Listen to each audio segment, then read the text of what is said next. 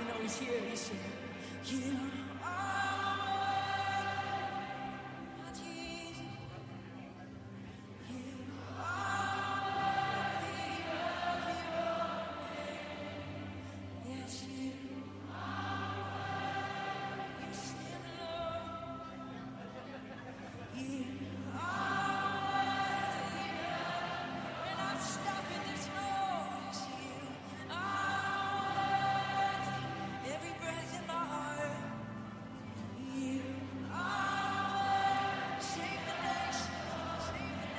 All right, if you want to come on in and grab a seat, we'll go through a few announcements, get started.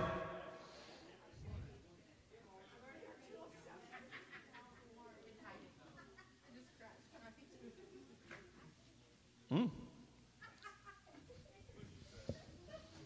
Nice. Yeah.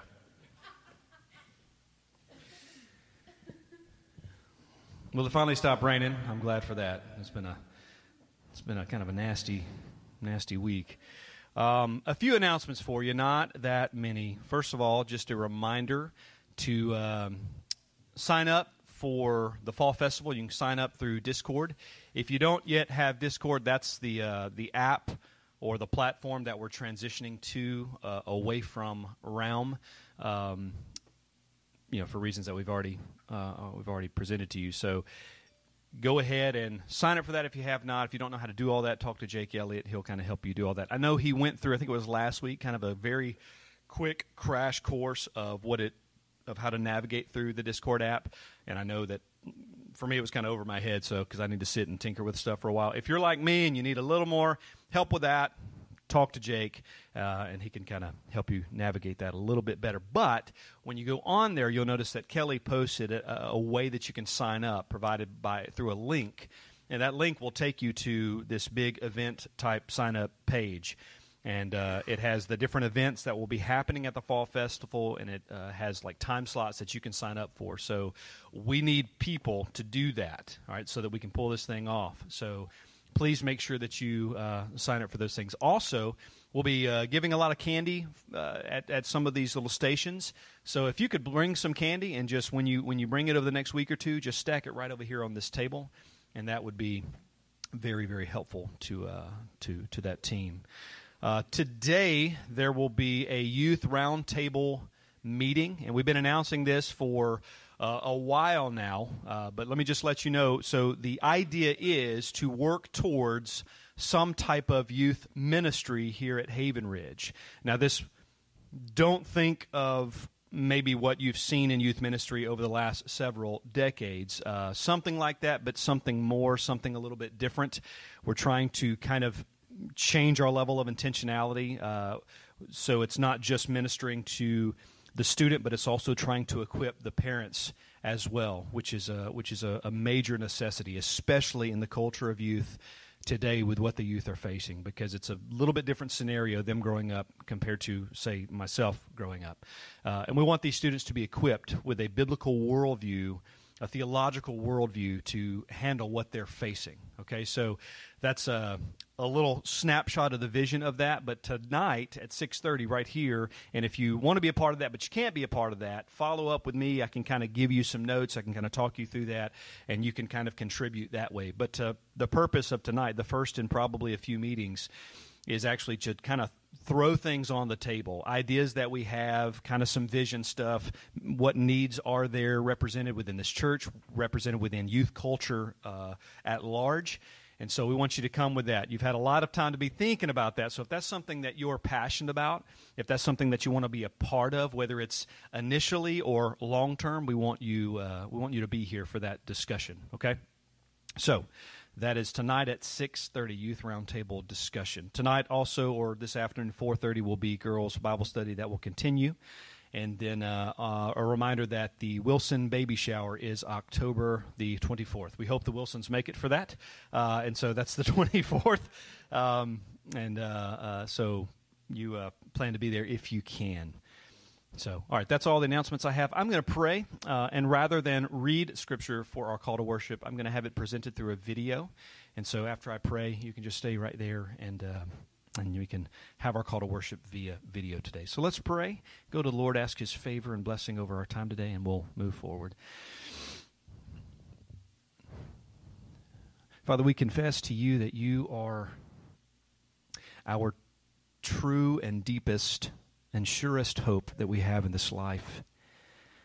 Lord, we rest on you and in you.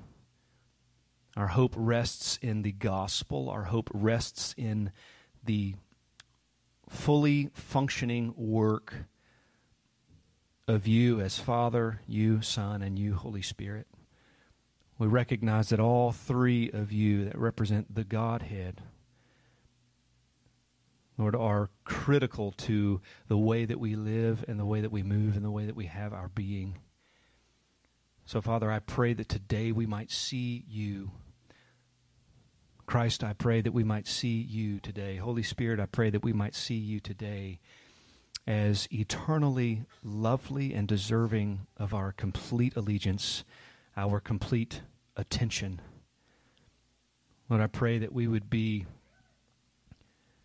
sure to give ourselves over to you today in spirit and in truth as our worship.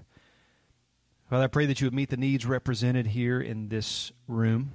Lord, there's all kinds of needs that are represented, whether it be health, whether it be occupation, most importantly, whether it be spiritual. Lord, we pray for those here that may not be in you. Father, that you would communicate truth to them. God, that you would communicate your gospel to them, that your scripture would cut into the deepest recesses of their lives, exposing them, Lord. We pray that light would enter in and eradicate the darkness. Father, we pray that you will inhabit the praises of your people today. We count it a true and deep privilege to be able to do what we do for the one we do, the one we do it for. Um, and we thank you for that, uh, that, that, that honor and that opportunity. And Lord, we ask that you would be glorified in our efforts. In Jesus' name, amen.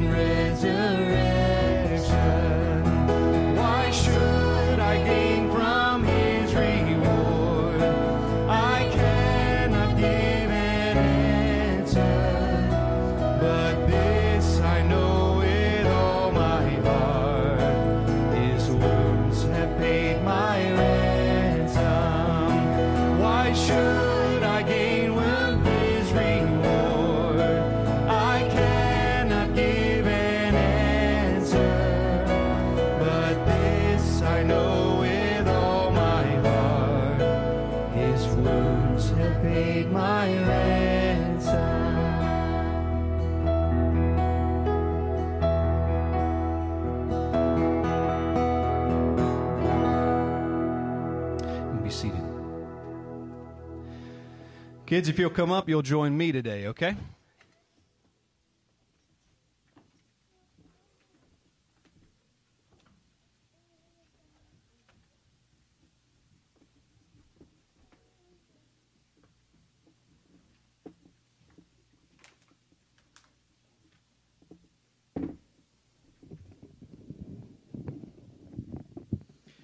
Well, how's it going? Yeah? Mm-hmm. Is anyone super good? No. Super good. We got one super good. Super bad? Super bad. Any super bad? Calvin, you're super bad? You don't know bad, son. All right. Here we go. So let me ask you a question, okay? Now, what I want you to do when I ask you this question, to answer it, I want you to raise your hand, okay? Name, you don't even know the question yet. You don't even know the question. The question was going to be, How long have you been a wimp? Okay, so you, you raised your hand already. Here's the question What is one of your most favorite inventions? Simon.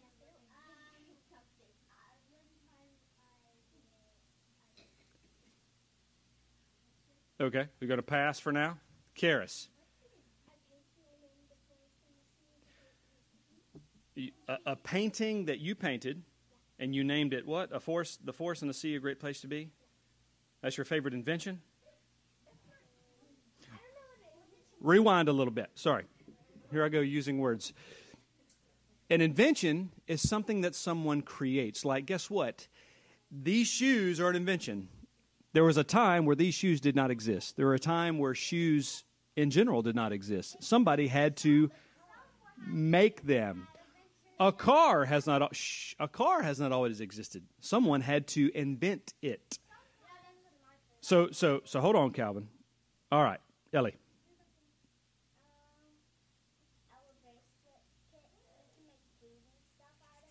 Uh, you you can make food out of a bracelet. Now that's a okay okay. So a bracelet, can we say that a bracelet is a cool invention? Can we say that? Okay, cool. All right. Yep, yep. Ethan. Invention. I mean, you got a big list to choose from, okay?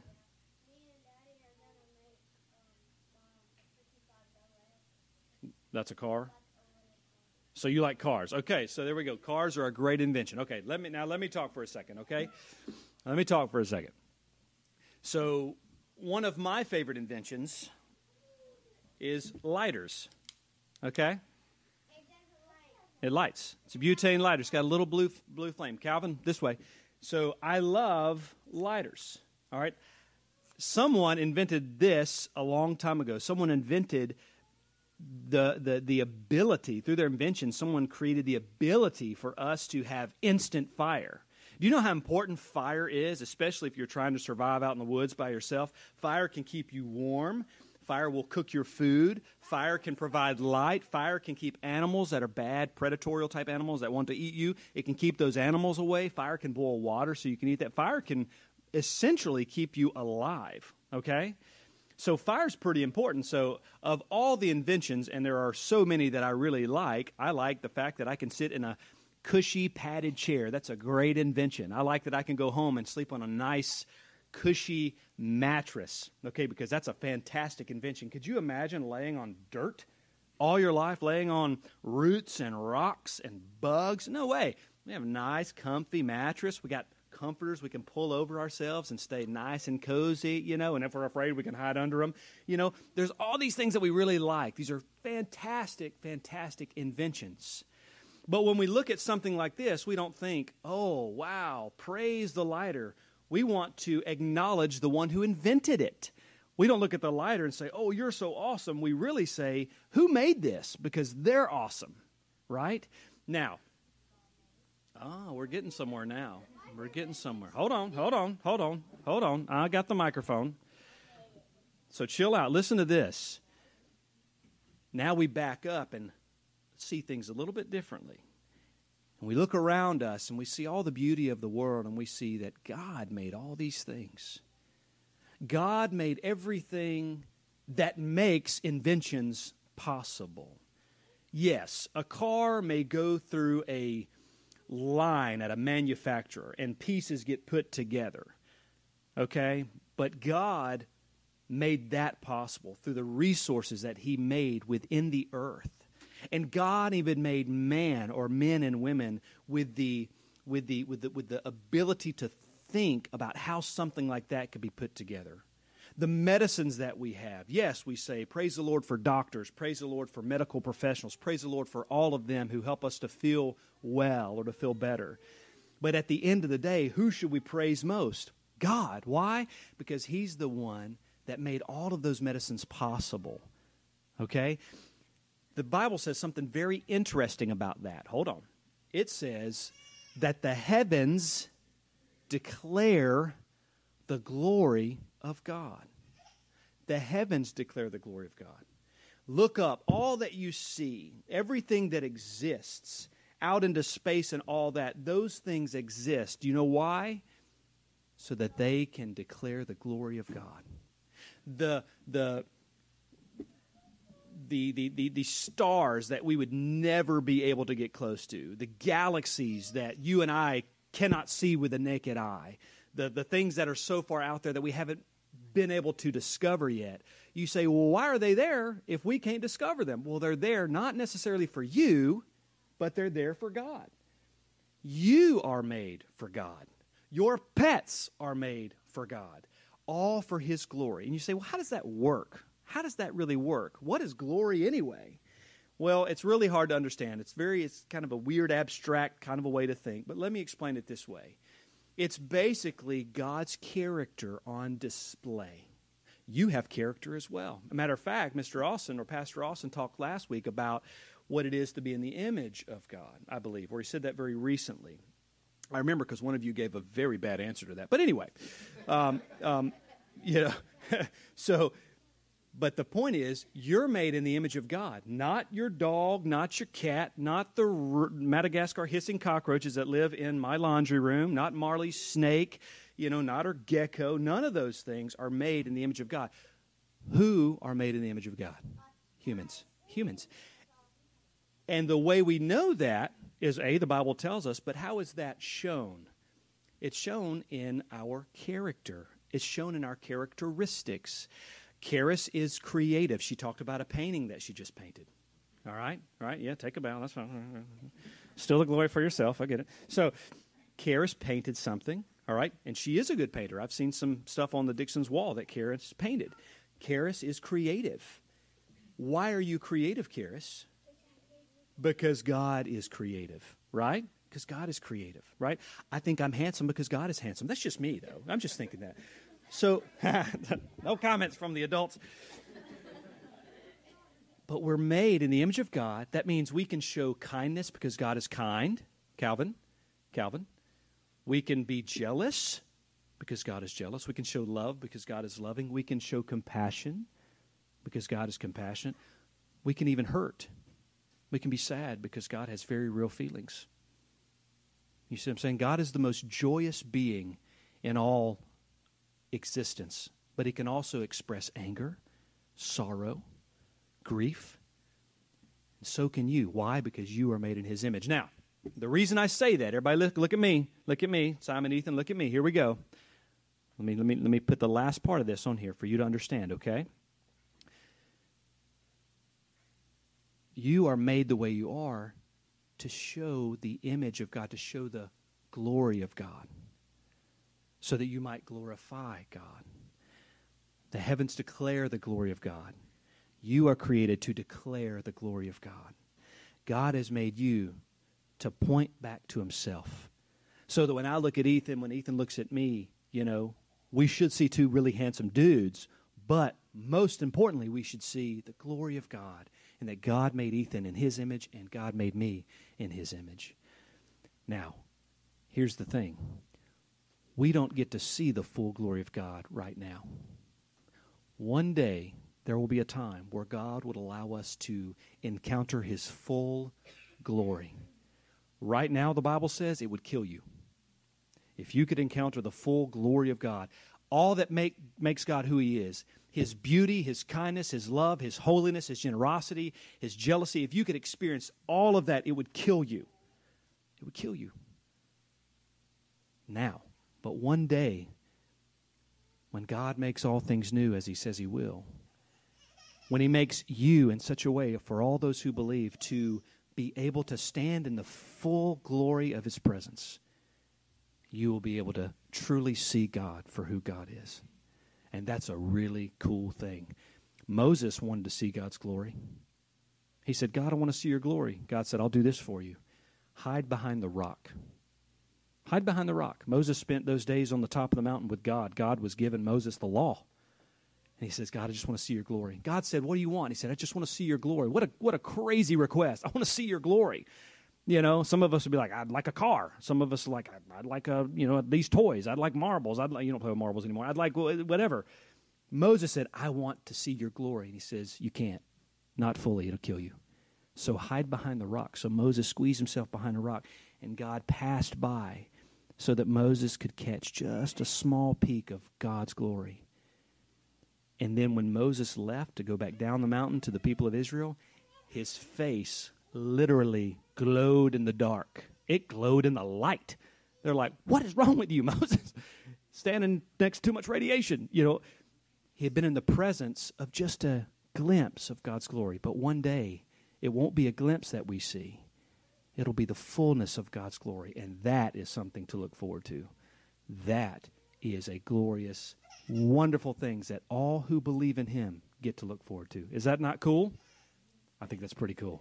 All right, let's pray and let's thank God for that reality that one day, one day, although we see pieces of his glory now, and we're made for his glory, that one day we get to encounter that in full. Let's pray. Father, thank you for the promise that we have, and that when you make all things new, Lord, that you will give us bodies that can withstand your glory. Lord, uh, uh, we understand that, that, that, that the heavens are, or that heaven has no need for the sun because of your glory, um, because of your glory, God. Um, you are all glorious. All three persons are glorious, and we thank you for that reality, that promise that we have. And we look forward to that day, Lord, Lord, I pray that you would give us an appetite to pursue that, an appetite to look forward to that. Lord, a longing and a strong desire to one day encounter that. Lord, uh, I pray that that would, would, would, would, would drive us, Lord, that that would propel us to, to uh, just to move forward in that direction, to look forward to those things, to, and, to, and to live today for that day and all that that means. Lord, help to connect these truths, truths to these young minds and these young hearts.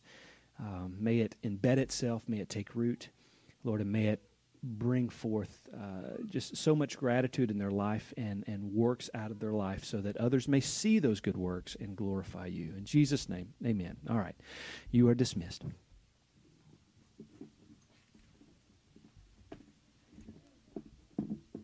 Um, if y'all would stand while I read um, Psalm 23, and then we'll continue to worship. The Lord is my shepherd, I shall not want. He makes me lie down in green pastures. He leads me beside still waters. He restores my soul. He leads me in paths of righteousness for his name's sake. Even though I walk through the valley of the shadow of death, I will fear no evil, for you are with me. Your rod and your staff, they comfort me. You prepare a table before me in the presence of my enemies. You anoint my head with oil. My cup overflows.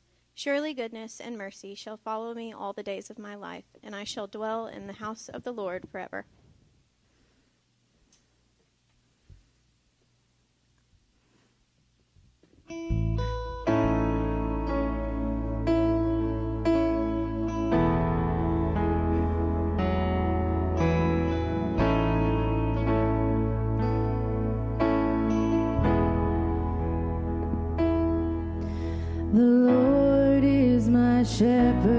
Shepherd, I shall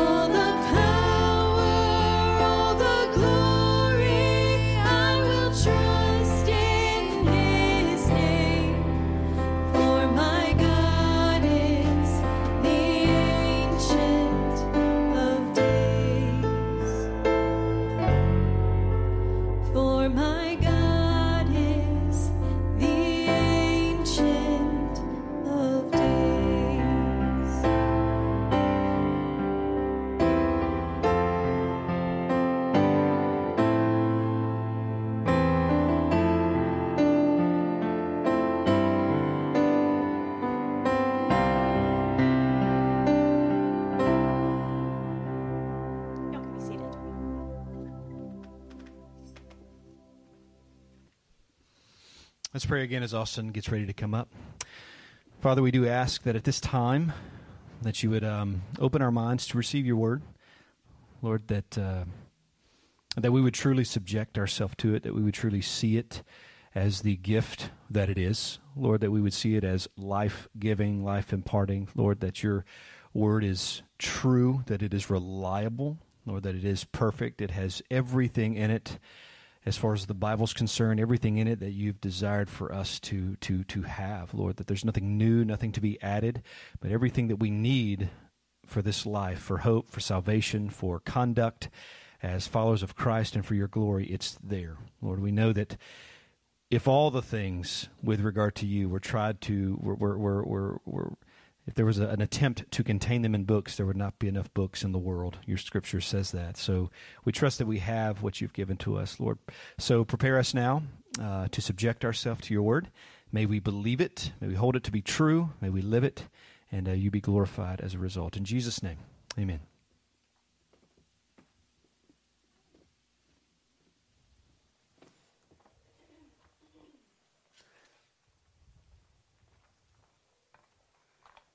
Well, If you, have a Bible, I hope you do, turn with me to Galatians chapter 4.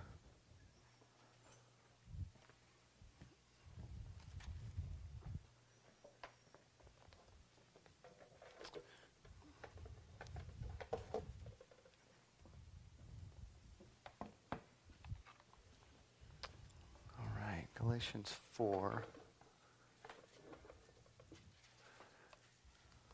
Try and stand where I can see everybody. All right. Galatians 4, verse 19. Now, be a little different this morning. Um, we're we're going to focus on one verse. Um, and uh, we're going to focus on, on one verse. And I'm moving to the end of this section in, in Galatians. Um, so we're going to focus on verse 19.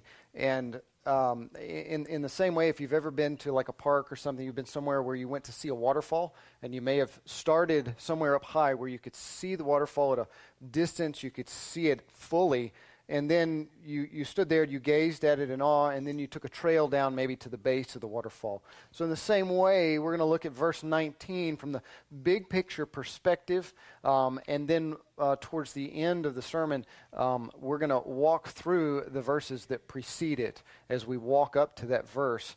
Um, to, to see it a little fuller. Okay, so don't think that, well, the things that preceded this verse, we're going to miss them. We'll get there. They're just a little more fitting to give in, applica- in application. Um, but I think what Paul brings to the table here in verse 19 really encompasses the core of this section um, and is worth our time really digesting and, and spending time in.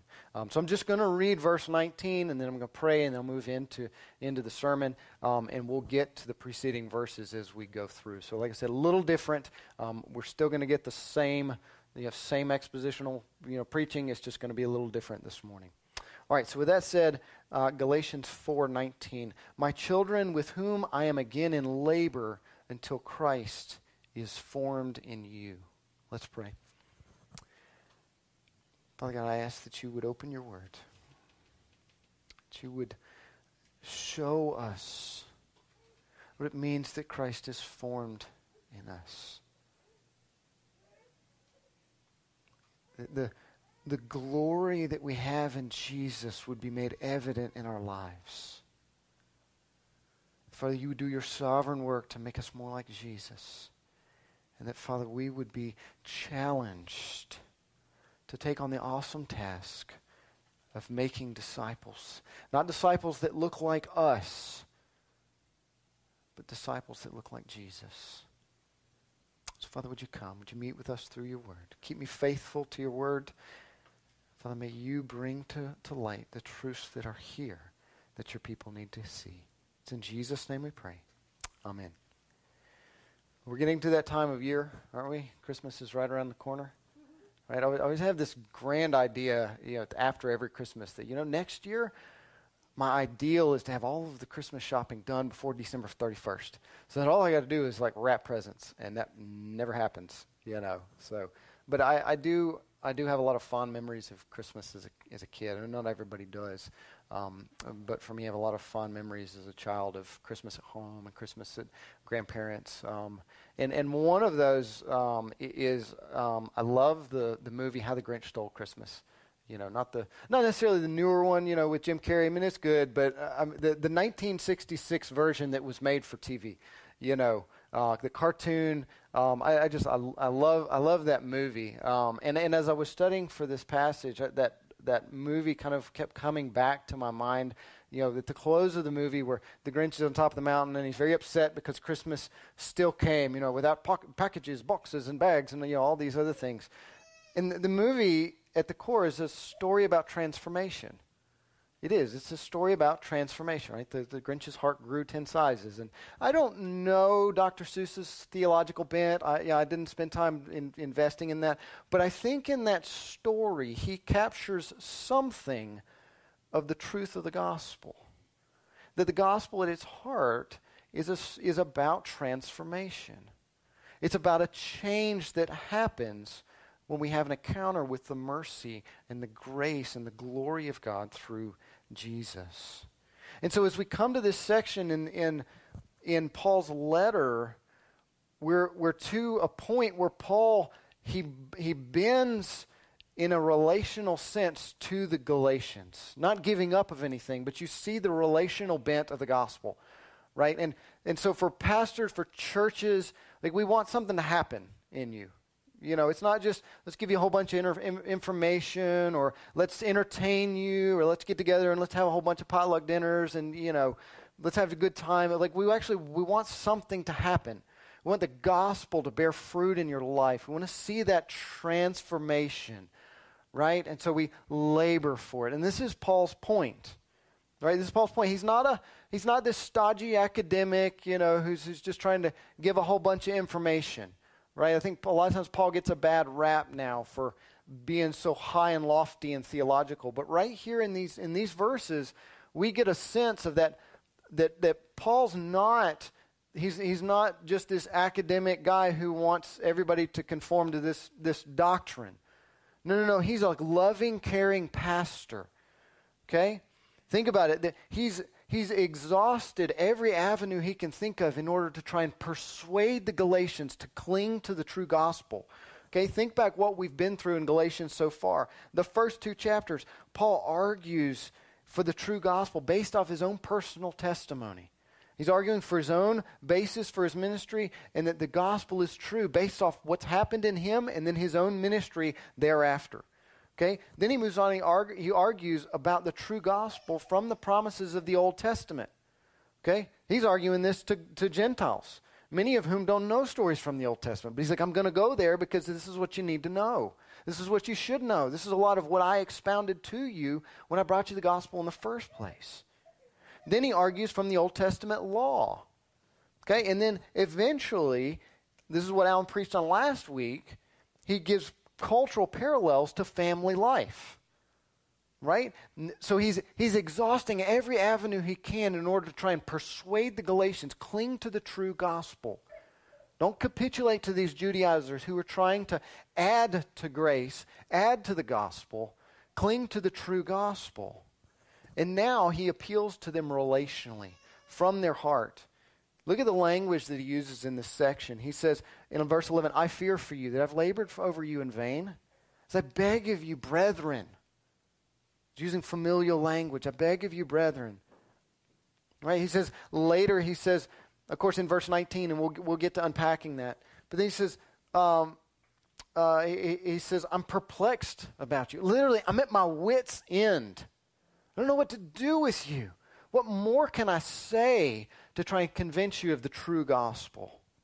It should be a reminder for us that as pastors, the good pastors are theologically robust and they are relationally connected.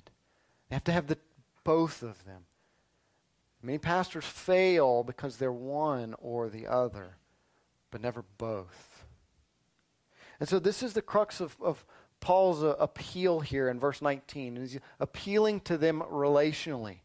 He says, My children with whom I'm again in labor until Christ is formed in you. Okay, so this is where we're going to really spend our time. And here's, here's what I want you to see I want you to see how Paul takes one metaphor and then flips it over. Okay, look at what he says. He says, My children, okay, th- this is just tender language. Again, very tender language, relationally trying to connect with them.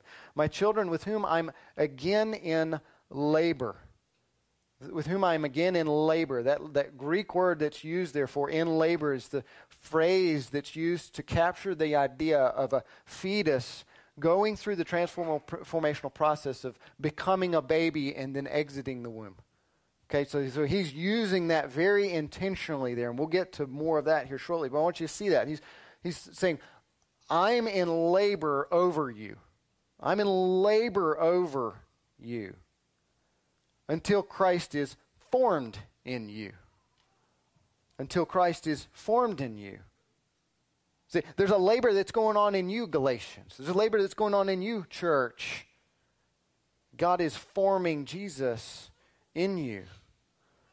So you see those two kind of metaphors. I mean, this kind of stretches the limits of our, uh, of our imagination, really.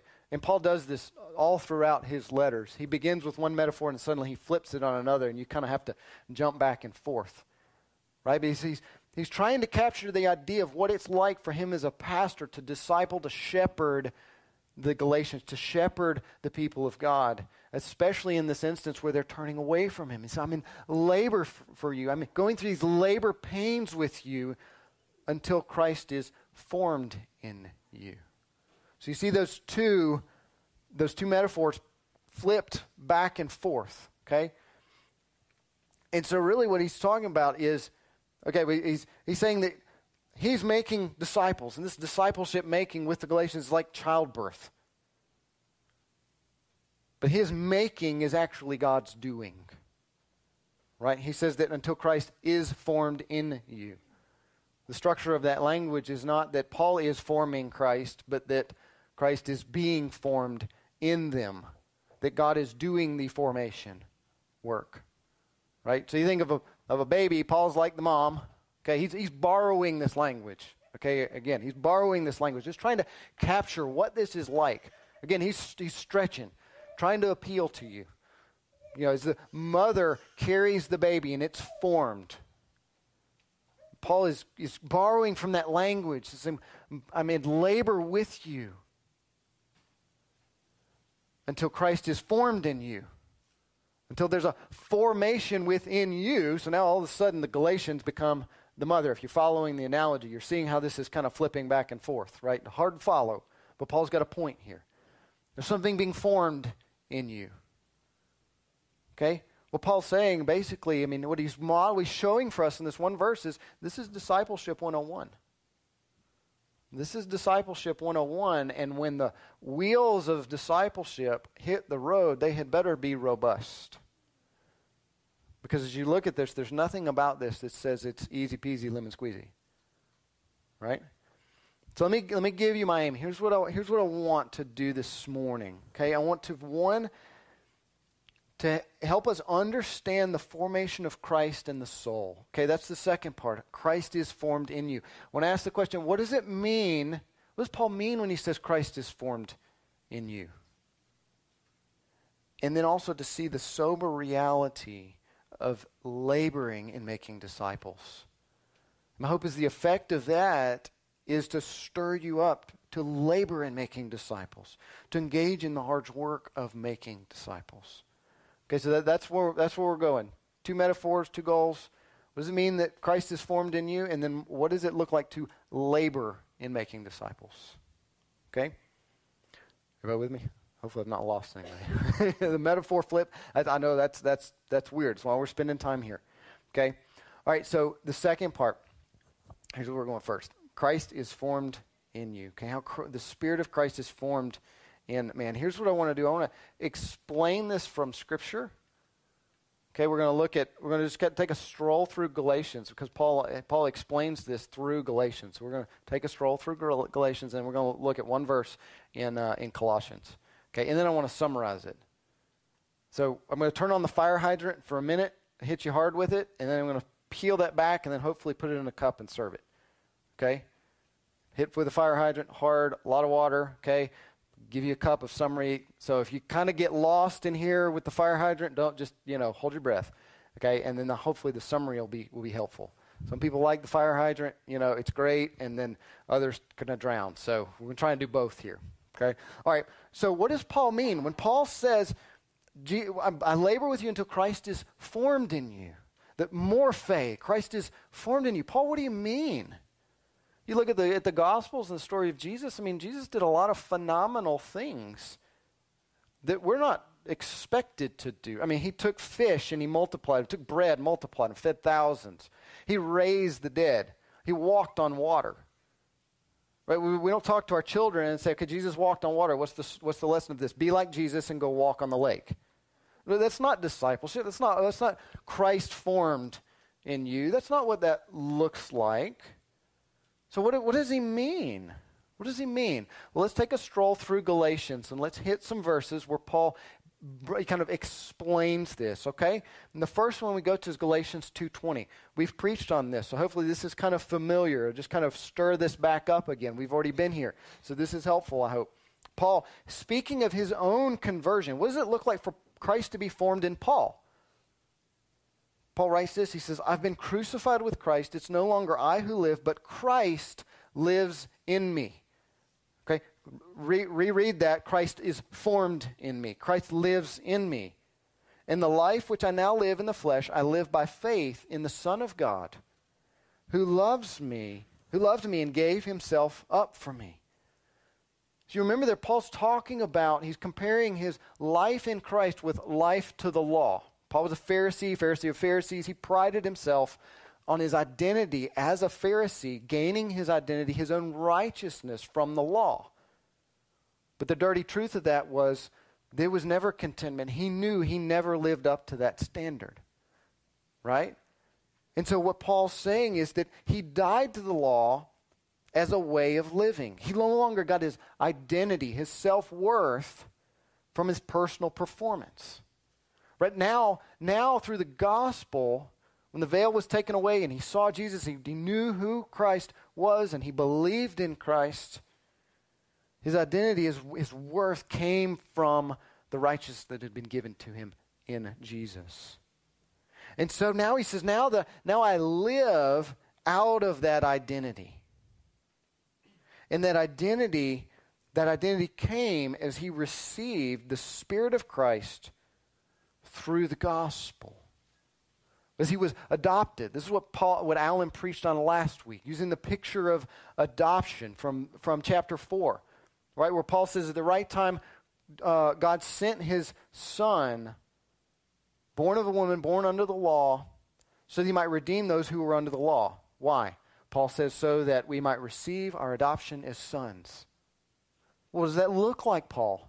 Well, the next verse he explains it because he says, Because you are sons, God has sent forth his has sent forth the spirit of his own son into our hearts, crying, Abba Father. Okay, so Paul's saying me being formed in Christ as I was adopted into the family of God through faith, God gave me his spirit gave me the Spirit of Christ. And that's key because the new life for the Christian, the new life that the Christian lives, is fueled by the Spirit of Christ.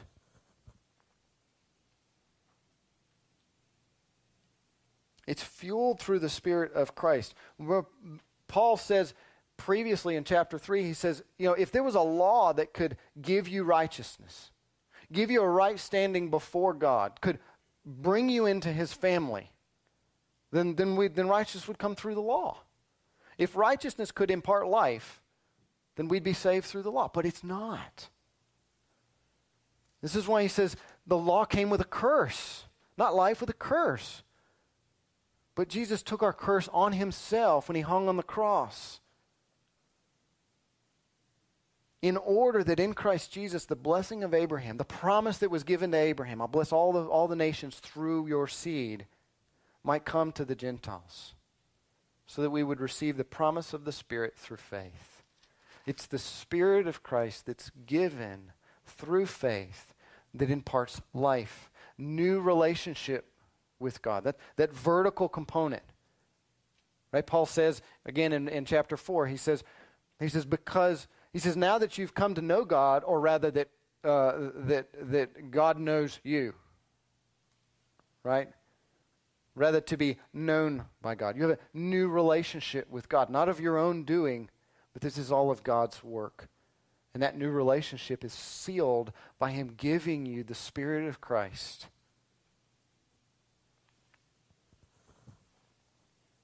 And this new life, what kind of a flavor does this new life take on, Paul? What does that, what does that look like? What's it, what does that new life look like? He opens our eyes to it towards the end of Galatians, Galatians 5.13. He says, you were called for freedom, brethren. Only don't turn your freedom into an opportunity for the flesh. Okay, this is towards the end of Galatians, and he's, he's talking about what life and what life looks like for the believer. Don't use your freedom as an opportunity for the flesh. Don't sin so that grace may abound. Rather, now he's going to explain what does that look like. He says, rather, through love, serve one another. So new life in, Christ takes on a flavor of selfless love, giving up of yourself for the holy good of others. Right? So, so in the gospel, when Christ is formed in us, we have a new identity. We have a new identity in Jesus having been crucified with him. And that begets new behaviors, which are evidence of Christ being formed in this, in us. Paul summarizes this at the end in, in Galatians 5. All right, he says, he says, Now those who belong to Christ Jesus belong to Christ Jesus, whose identity are in Christ, have been crucified, have crucified the flesh with its passions and desires old way of life done away with in Jesus, buried with Christ, done away with. Right? That identity begets new behaviors. He says if we live by the Spirit, if we have our identity in the Spirit, let us walk by the Spirit. Let us live a life in obedience to Christ, seeking to model Him. As He's given us our Spirit, we have a new identity, new behaviors, new affections.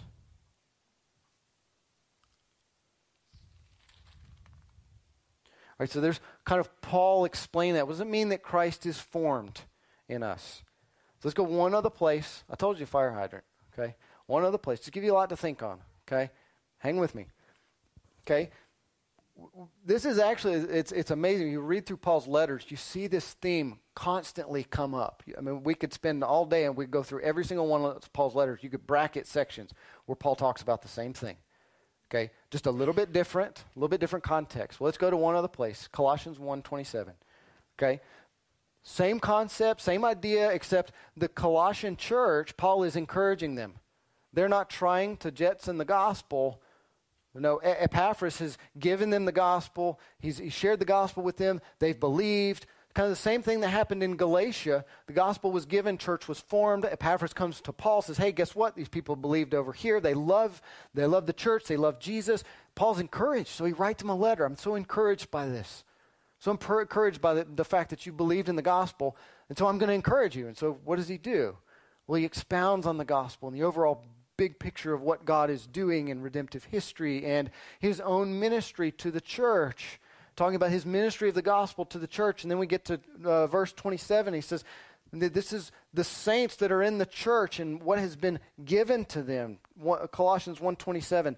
The saints to whom God willed to make known what is the riches of the glory of this mystery among the Gentiles, which is Christ in you, the hope of glory. Which is Christ in you. That, that same idea is Christ formed in you? Is Christ formed in you? So what is what's Paul saying? What's Paul saying? Let's let's work backwards. Christ in you. What does that mean? He says, well, it's the riches of the glory of this mystery among the Gentiles.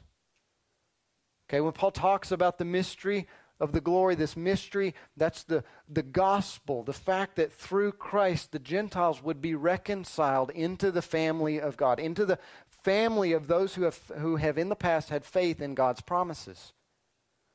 Okay, so this is the mystery among uh, uh, that's, that's displayed among the Gentiles. Okay, that Christ in you is the process by which God is reconciling you Gentiles, that's what he's saying, you Gentiles, through Jesus to himself in order to present you holy and blameless before the Father. Okay? And so that's, that's Paul's picture.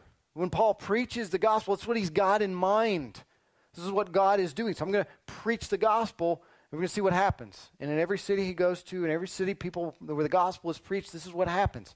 God opens the eyes of people in that city, not everyone, some, maybe it's a few, maybe it's many, to see the value of Jesus, the grace that's given to them in the gospel. Their hearts are turned, the Spirit of God is given to them.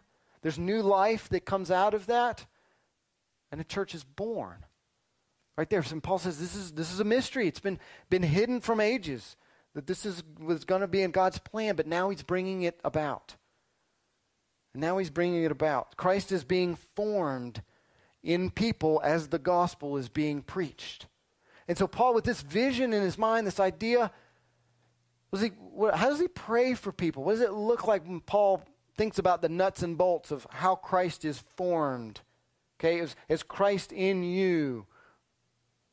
When verse 9 through 12 of Colossians 1, we get a glimpse of that. He prays for the nuts and bolts of Christ to be formed in the Colossians. Okay, being filled with the knowledge of God's will with spiritual wisdom. I'm summarizing what he says here. Okay, being filled with the knowledge of God's will with spiritual wisdom. To live a life worthy of the grace shown to you. Seeking to please the Lord, not an effort to earn his favor, but because his favor has been lavished upon you through adoption. Bearing fruit in your relationship with others strengthened with his power to do hard things for his glory because only he can pull those things off. Being steadfast in your faith.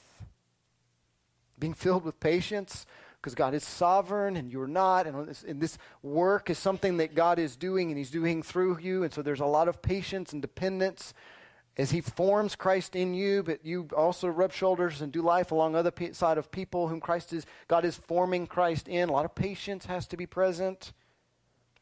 Being full of joy in the word of the Lord and the work that he's doing, and always giving thanks. Okay, so there's two, two sections, one verse from Colossians, and then uh, a, just kind of a, a stroll through Galatians. And what, is, what does it mean that Christ is formed? Okay, we'll dial back the fire hydrant a little bit. Let me kind of give a simple summary. Okay? How would you put that in a nutshell, Austin? That's a, that's a lot. How do you put that in a nutshell? Christ being formed in you is the process by which the Spirit of Christ, given to you through faith in the gospel, makes you more like Jesus in character, in person, in your identity. You have a new relationship with God, right? Reconciled adopted, all of the things that Jesus has through his legitimate sonship are now yours because you are reconciled through Christ. So you have a new relationship with God, but you also have a new relationship with people. Right? Broken image bearers of God who are either having Christ formed in them right? They believe the gospel. They're coming, to, they're, they're being sanctified, right? They're growing in grace and knowledge of Christ. Okay, Christ is being formed in them. Or they, they, are, they have not yet had any of this happen. Right? They're in need of reconciliation and adoption, bound for eternal punishment if that never happens. The only way that that can happen is through the gospel. So, with that new relationship with God who's given through His Spirit, come new affections. There's new desires. New desires that center around the willingness to let go of the things that will glorify and exalt you and to serve others so Christ might be formed in them and Christ might be exalted. Okay, so Christ being formed in you, what does that look like? That's, that's the process by which the Spirit of God given to you through faith in the gospel makes you more like Jesus. Okay, so what what do we take away from that? How do we how do we apply that? I think the first question is are you aware of Christ being formed in you? Is that, is that on your radar? So, your radar, when you walk outside these walls, as you go throughout your week, right? This is what God is doing, and He's forming Christ in you. This is what you're participating in, right? Engaged in it, actively welcoming it, the hard work of God forming Christ in you, or either being totally oblivious to it and pushed away from it. So you're aware of that. Are you, are you participating in that and Christ, Christ being formed in you? And then secondly, are you watching over your souls? Remember what Paul, what Paul is writing about, he's, he's laboring over so much. The background of this are, are, are, are sheep stealers and soul butchers, as one commentator wrote. I mean, that, that's what these Judaizers are. They're trying to steal sheep out of the flock of God and butcher their souls. Graphic illustration, but you get the idea. Right? That's what, that's what Paul is warning about. So these alternative gospels, these different avenues, these false gospels are damning to the soul. Paul's warning adamantly about guarding against those. Every single letter that Paul writes, to the best of my knowledge, all the letters that he writes, and where he talks about where he talks about these themes and these ideas, he always admonishes, watch over your soul. Whether it's the church that's moving away from Christ and he's trying to draw them back in, or it's like the, the church at Ephesus and church at Colossae. You're doing well. Watch over your soul. Don't drift away. Because he knows right around the corner is a wolf who's going to snatch sheep out. So you're watching over your souls. And so that's Christ formed in us, the process of being made more like Jesus. But then how does that happen? How does that happen? Well, that's the other metaphor. Because the work of Christ being formed in us is a work that we as a church, that the people of God are engaged in. Okay, Christ formed in us. Paul calls this a labor of love. Okay, that language that he uses, I'm in labor over you until Christ is formed in you. Right? Now, again, he's borrowing from that language, right? Paul's never birthed a baby. I'll guarantee you that. You know. But I'm sure he's watched children be born. Right? And so he's borrowing from that. What, what words, what picture can I use to describe what this discipleship looks like? The labor of childbirth. Now, I won't give a show of hands, but I know every woman here who's had a child will say, that is not an enjoyable experience. That is tough. But what is gained at the outset of it makes it worth it. Right? That's why we call children are precious. Right? They're hard little boogers. But they are precious. Absolutely. So Paul borrows from this. As their spiritual father, as their, you know, as the one who who, who brought the gospel to them in the first place, he uses this language, again, tenderly, to describe his relationship with them. Now, he's not talking about a rededication. No, he's not. You need to rededicate your life to Jesus. Or you need to be born again and again and again. Re, let's re crucify Christ to you. That's not the language, not the idea that, that he's engaged in. I mean, what he's, what he's showing for us, what he's revealing for us, is the reality of discipleship, that it's messy. When Paul says, I'm perplexed over you, I'm at my wits' end, I mean, he's literally saying, I don't know whether you're truly in Christ or not. You see the mix of the language that he uses in Galatians. He calls them brethren, he refers to them as the church. But then he uses a lot of language that says, I mean, you're moving hard, fast away from the gospel. They have the gospel. They've shown fruits of it. They've tasted of the good things to come, as Ephesians, as uh, as Hebrews six says. But they're not acting like it. He's genuinely perplexed. Now, if you're in Christ and you know Jesus, you have a desire to, to see people come to faith in Christ, I, I hope this gives you comfort. How many people do you know or have known in the past or had relationships with? You saw fruits in them. You know, they believed the gospel. They may have sat alongside you in church, they were in youth group, or, you know, you're like, man, this person's a great Christian. Maybe he was even a past mentor. And then all of a sudden, one day, something something's different. You're like, you're moving in the opposite direction. And you're generally perplexed. You don't know if you're in Christ or not. And you don't know what to do about it. You know, do we need to baptize you again? Do you rededicate your life? I mean, what, you know, we, we have this idea. Oftentimes we want proof. We want proof and we want assurance. And when it's not there, we invent new ways of, of establishing assurance. And I think it should be comforting to us to see that for Paul, Paul's not trying to go through some new ritual. He's not trying to, you know, well, here's your second step. And he's like, look, you need the gospel. The same gospel that saved you, if in fact you are saved, is what keeps you. It's what draws you back. Don't drift away.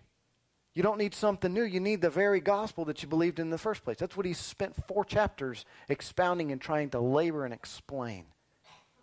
It's not something new. It's the very same gospel that you had to begin with.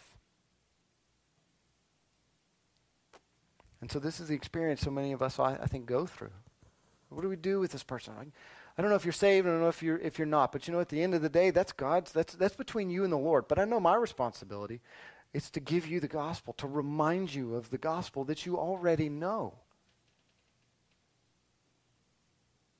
I think Paul also shows us the, the practical side of, of a labor of love, right? Of giving up of oneself for the holy good of others, right? This is the nitty gritty, hard, messy work of discipleship, right? It's unflattering. There's no self aggrandizement in there right? I mean, you think of, consider Paul's sufferings. I mean, all the sufferings that Paul speaks about that he went through, filling up what is lacking in the afflictions of Christ, right? All of these things that Paul spoke of for the sake of the churches.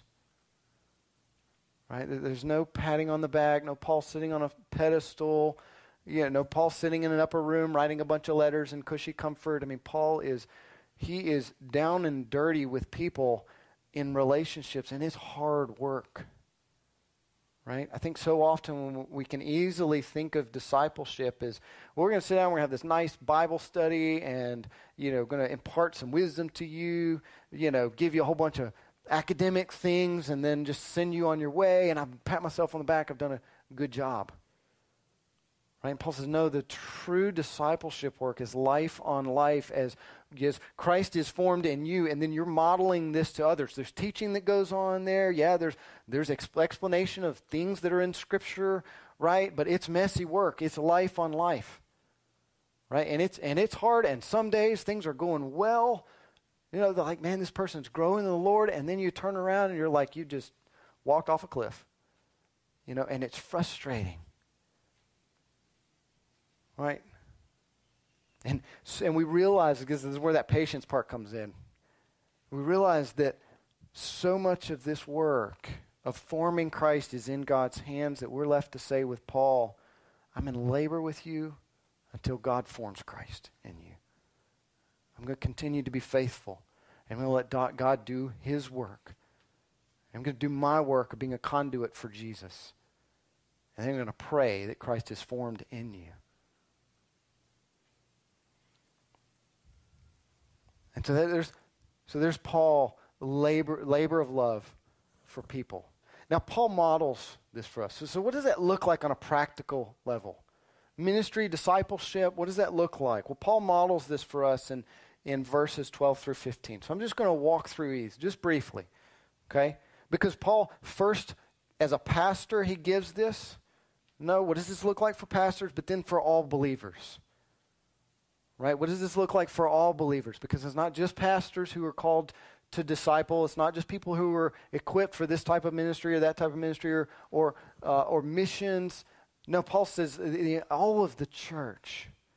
Whether you got one or two people that you're in context with, that you're speaking the gospel to, right? That, that you've been given to be a conduit of Christ to, or whether you've got a thousand this is the charge for all disciples. So, what Paul demonstrates for us, what he models for us, is helpful for all Christians. So, let's look at these in turn. So, first, in verse 11, he hints at this, at this idea of laboring, right? He says, I fear I've labored over you in vain. I fear that I've labored over you in vain. And then in verse 12, he says, I beg of you, brethren, become as I am. That's, that, that's similar language to what he writes in 1 Corinthians 11 1, where he says, Be imitators of me as I am of Christ. And so we see here from Paul is, is that discipleship is modeling Christ to others. Right? Modeling Christ to others. Now you may say, No, I don't like that. I'm sorry. That's what's there. No, that's not comfortable for me. I don't like that idea of you're modeling Jesus. To, you, you are the example of what, G, of what a life turned around through the gospel looks like to a lost world. That, that, that- I mean, that should land on you like a pile of bricks. It hits me hard. Paul says, Be like me as I am like Christ. Okay? N- not for your glory, but for Christ's. For Christ's glory. That, that's what, when Paul gets to verse 16, he says it's, or, verse 18, he says it's all good to always be sought eagerly in a commendable manner. I think that's what he means when he says in a commendable manner. It's good for people to seek you in one way. Now, there's one way where it's not good, and we'll get to that in a minute. But I think when he says it's good for them to seek you in a commendable manner, I think that's what he means. That when you live your life formed with Christ formed in you, not perfect, but growing in your relationship with Lord with your with the Lord in such a way that the glory and that com- commendation goes straight through you and goes to Jesus. Right? I, I've I've I've met there are certain people that the Lord's put in my life in the past that I can look back on and say, this person modeled Jesus so well. I enjoyed being in their presence and I wanted to be to spend time with them. And, and they didn't even know it, like really. I mean, it, I, I these people I know, if I came up to them, you know, said, I really want to just hang out with you, I want to spend time with you. And they're like, "Why- I don't understand why. You know, then when I was in college, there was a young man that I, I just, I sought after. I said, look, can you disciple me? And he's like, well, yeah, sure. Why me? You know, and I was like, I'm, I'm watching the way you live your life, and I see Christ in there, and I want to know more of that. He's like, yeah, yeah, sure, okay, you know. And, and so we sat down, and we, you know, for, for months we had lunch together. Um, but but that aspect of of of when Christ is formed in you and being sought in a commendable manner, imitate me as I imitate Christ. That your focus is on Jesus, being made like Jesus. And so the glory, that commendation goes through you and goes to Christ. Right? That's not something that you can strategize and plan or lay out in five easy steps. It's a matter of character, born of the Spirit of God. And you know it when you see it in someone else. It's that magnetic nature of a personality of someone whom Christ is being formed in. Paul says that's what that's what's happening in me. So where you see that, imitate Jesus. Imitate that because that is Jesus. But the second part of it, he says, become as I I became as you are. He says, become as I am, for I also have become as you are. Right? That's that's the big big word for that's contextualization. Right? In, in 2 Corinthians 12:9, Paul Paul's famous phrasing of, you know, I, uh, I became all I become all things to all people so that I might save some. Right? Now there's a lot of weeds there we could get lost in. Okay? But very very simply, I think to keep us in the lane, I think a way of understanding that is what Paul's saying is that he has a willingness to shed the unnecessary in order that the necessary shines through. Right? Okay? It's a challenge for us to enter into the world of those we minister to. Right? Paul was, Paul was willing to let us set aside all the things that he previously held dear. Right? All of his ethnic rights, all of his all the things that were in the law, all of these things. I'm going to set all of these things aside. I'm going to eat meat that I previously wouldn't. I'm going to do these things in the context of Gentiles I normally wouldn't do. Maybe it makes me feel a little uncomfortable but I want Christ to be formed in them. So I'm willing to set these unnecessary things aside, the things that might hinder me or might hinder them, in order that they might see Jesus. So it's a challenge to enter into the world of those we minister to. Right? That might be like sitting down and playing video games. Okay? If that's not your thing, you know, this is the group God's put you in context with, do that. You know, maybe it's with your kids. We were sitting at breakfast this morning eating pancakes, and my daughters are like, Mommy, Daddy, we want y'all to play Barbies with us. I don't know how to play Barbies. I don't. You know, but I'm like, okay, that may, may you know, I, we'll get out on the floor and you know engage in in playing Barbies, you know, with, with my kids. Okay, so that, that we can build relationship there. You know, maybe there's an opportunity to speak gospel into Barbie. I don't know. You know, we'll see. Um, you know, but it's it's building relationship there. You know, that's not my thing. But I love my kids. I'm willing to set aside my things, and you know, I'd rather be building something. You know, but I love my kids. I want to spend time with them. Now, somebody this evening I know is going to ask Austin, "Did you play Barbies?" You know, stay tuned. We'll find out. Okay. It also means doing more listening. Right? It means doing more listening. I uh, when when Nathan was in our MC, um, uh, pre, you know, previously, um, we would have meals and we'd have guests that would come over, folks that weren't necessarily in the MC. I always loved to watch Nathan because Nathan would sit down with people who he had no, maybe nothing in common with, no, no previous relationship, and he would sit and listen and would engage in conversation the playing field in, in, in that context was always on the other person. I was so encouraged by that. My Lord, help me to be a better listener. And I'm so encouraged by people in our church to watch where Christ is formed in you. I'd say, Lord, make me more like this because I see a, I see a bit of Jesus in this person. I'm really encouraged by that. Contextualization. Beca- I became as you are. But then we also see Paul models for us that discipleship happens when life is hard. Verse 13, he says, You know, it was because of a bodily illness that I preached the gospel to you the first time. Now, we're not told much about that. There's nothing else in Scripture that tells us what kind of bodily illness that was. Some commentators say, well, maybe it was malaria. Uh, maybe it was a maybe it was an ocular issue that he had, given what he says later about your willingness to to pluck out your eyes for me. A lot of commentators say, well, no, that's hyperbole because the eyes were the most precious thing that an individual possessed, you know, basically. Um, so, but either way, um, you know, maybe he had uh, epilepsy. There, there's different ideas about what he had. The end of the day, we're not told. No, but we do know that it was hard and that it was suffering for Paul. It was a bodily illness that he preached the gospel to the to the Galatians. Okay, as he was going through these different cities, he was afflicted with some sort of a bodily illness that was suffering and difficult for him. And yet, what I think we ought to draw out of this is the fact that he, he preached the gospel to them when he felt bad. I mean, when you feel bad, those of you who've had COVID, had the flu, had, you know, whatever, sometimes one of the hardest things to do is actually have conversations with people. You just want to go crawl in a hole and say, just leave me alone. You know, even some of the, the, even some of your hobbies, things that you enjoy, you don't want to do. And yet the gospel had so impacted Paul, had so changed him that even when he felt horrible, even when life was hard, he said, "Well, I'm in this city. I don't, I don't feel well. I have an opportunity. Lord, keep me faithful." I guarantee you, the message that he preached wasn't pretty. You know, when I don't feel well and it's time to preach, or when Alan doesn't feel well, it's time to preach. I mean, we talk about afterwards. We're like, that was hard. You know, it's not. Thoughts don't connect. I mean, uh, you understand this just in relationships, right? It's hard to have conversations with people and be coherent.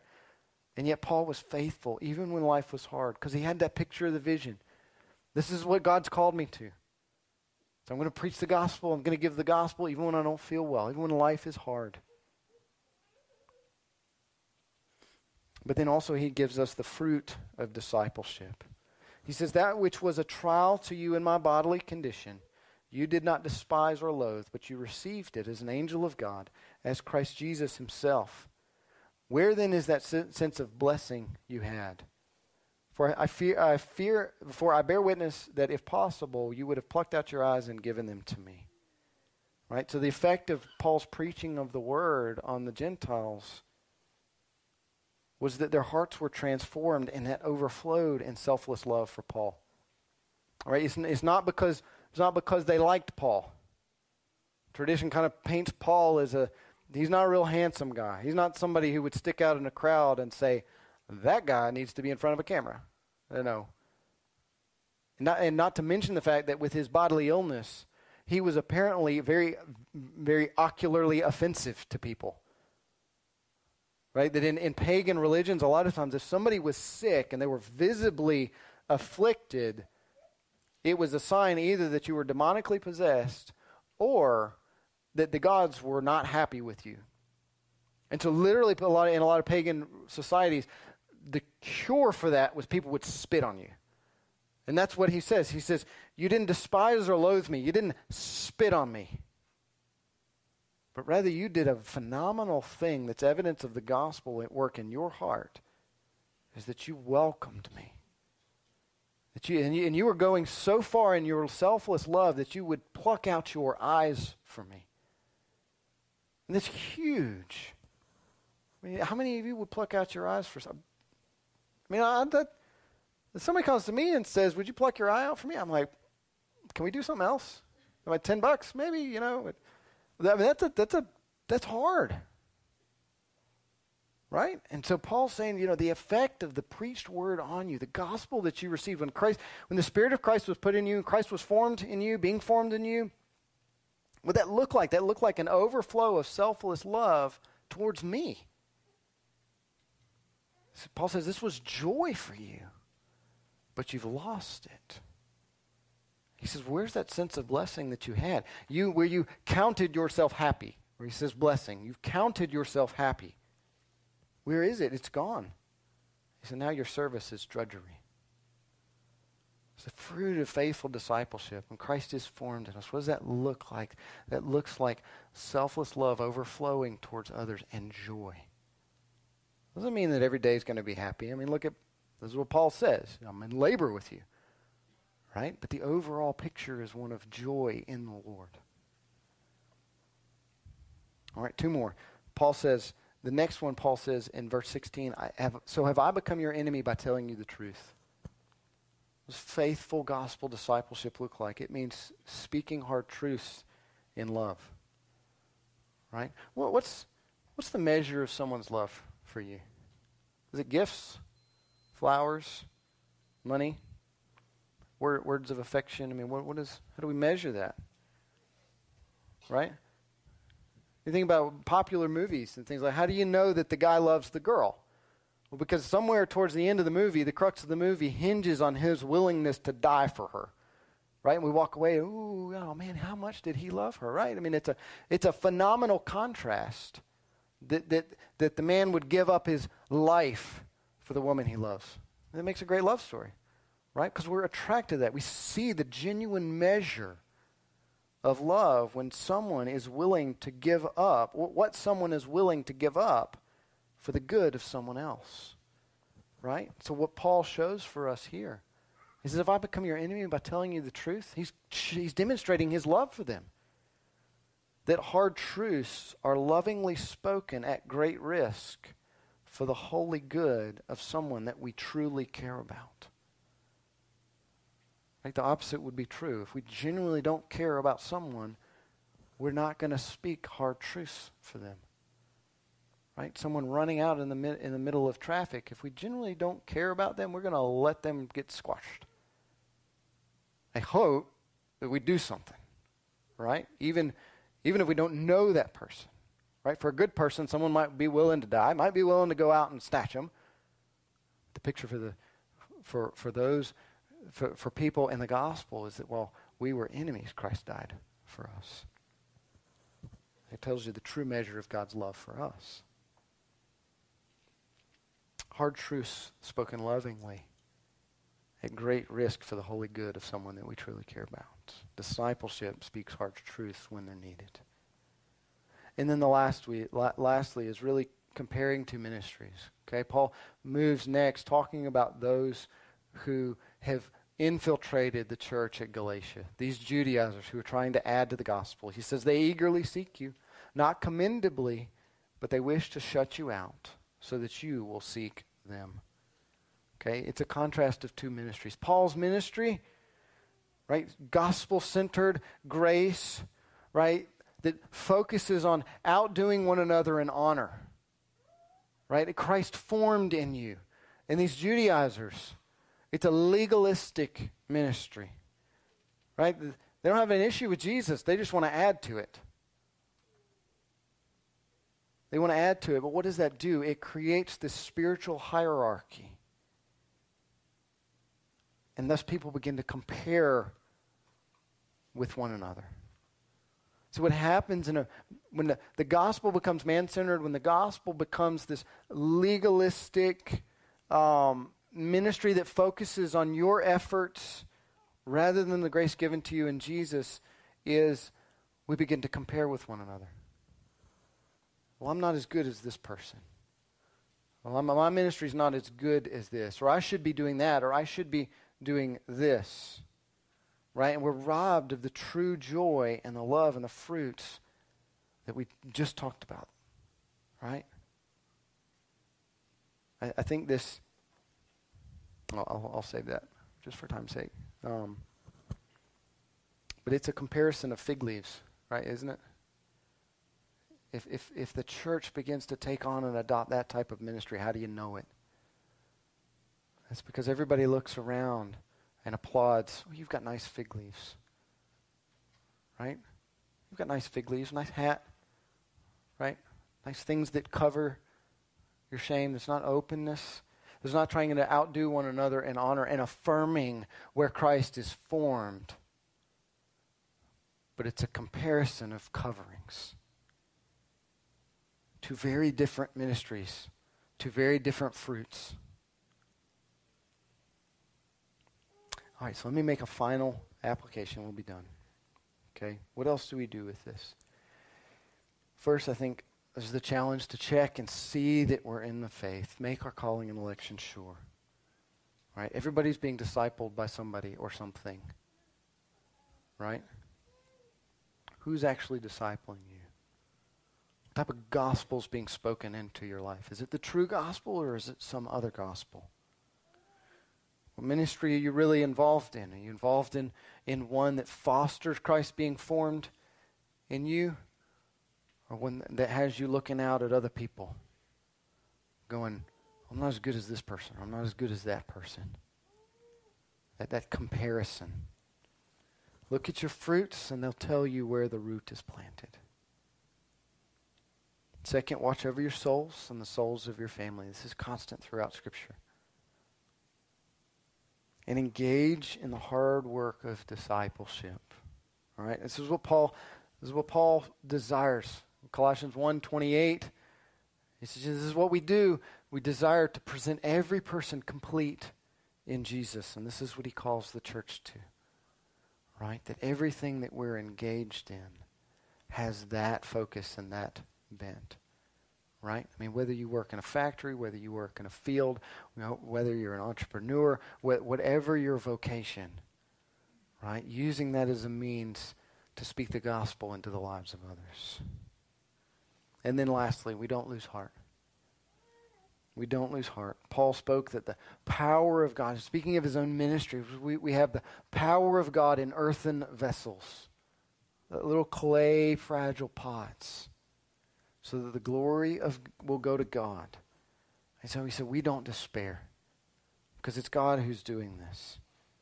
He writes at the end of, of Galatians, he says, you know, I have confidence in the Lord. He doesn't say I have confidence in you that you'll figure this out. He says, I have confidence in the Lord that you won't adopt any other view than the gospel I've presented to you. He says, I don't lose heart because God is sovereign. That he's going to use the gospel and he's going to turn you back to himself. So in our efforts in discipleship, whether we go through dark days with people who are like, I really don't know what's going on with this person. We trust in the Lord's hand, Lord, I have confidence in you that you're gonna you're gonna do what needs to be done with this person. So keep me faithful. Let me give them the gospel, the only thing that will draw them to you. So let me pray for us, and we'll be dismissed. Father God, Lord, I thank you. I thank you that through Christ, you don't leave us to ourselves. You don't leave us alone in our old self, but you have a transformation in mind. That we would be made like Jesus in character and heart, in who we are on the inside. This should humble all of us as we look out in the church and in the world. Look at different people who come from different backgrounds or different have different jobs or or different ethnicities, different histories, different privileges, different sufferings, and and, and compare and wish we were like someone else or think that we're better than someone else. But Father, we, we see that in Christ we are all one. In need of grace, and anything commendable that we see is so because of Jesus. And so it's Him that gets the glory. And any, any fracture, any, fa- any fault, see as part of our sin nature that one day will be done away with when Christ returns. I love, Lord, that, that when Alan talked to the children about Jesus returning, we'll have, we'll have bodies, we'll have, we'll have the capacity to see Christ and see God in his full glory. It doesn't mean that there's something wrong with my skin or my bones or anything like that primarily. It's the broken image of God in my soul that can't bear the righteousness and the mercy of God to behold it. And yet, in Christ, as you form Jesus in us, and Jesus is the only person, the God man, who could stand in your full glory, that that's given to us through the gospel. As you make us more like Jesus and we enter into heaven, we're made new. The primary part of that being made new is a new soul that's formed, fully formed, as Paul says, formed complete, like Jesus. But we're not there yet. You're doing this work of formation in each of us until the day we die or until Christ returns. So, Father, would you keep us faithful? Keep us faithful to be engaged and participate in your work of formation as you make us like Jesus. And may we also look outward and be faithful to call others to imitate Christ that they see in us, that we might display to the world what a life looks like when it's made new through the gospel. So, Father, would you do all this and in infinitely more than we can ask? It's in Jesus' name that we pray. Amen. May the Lord bless you. May he keep you.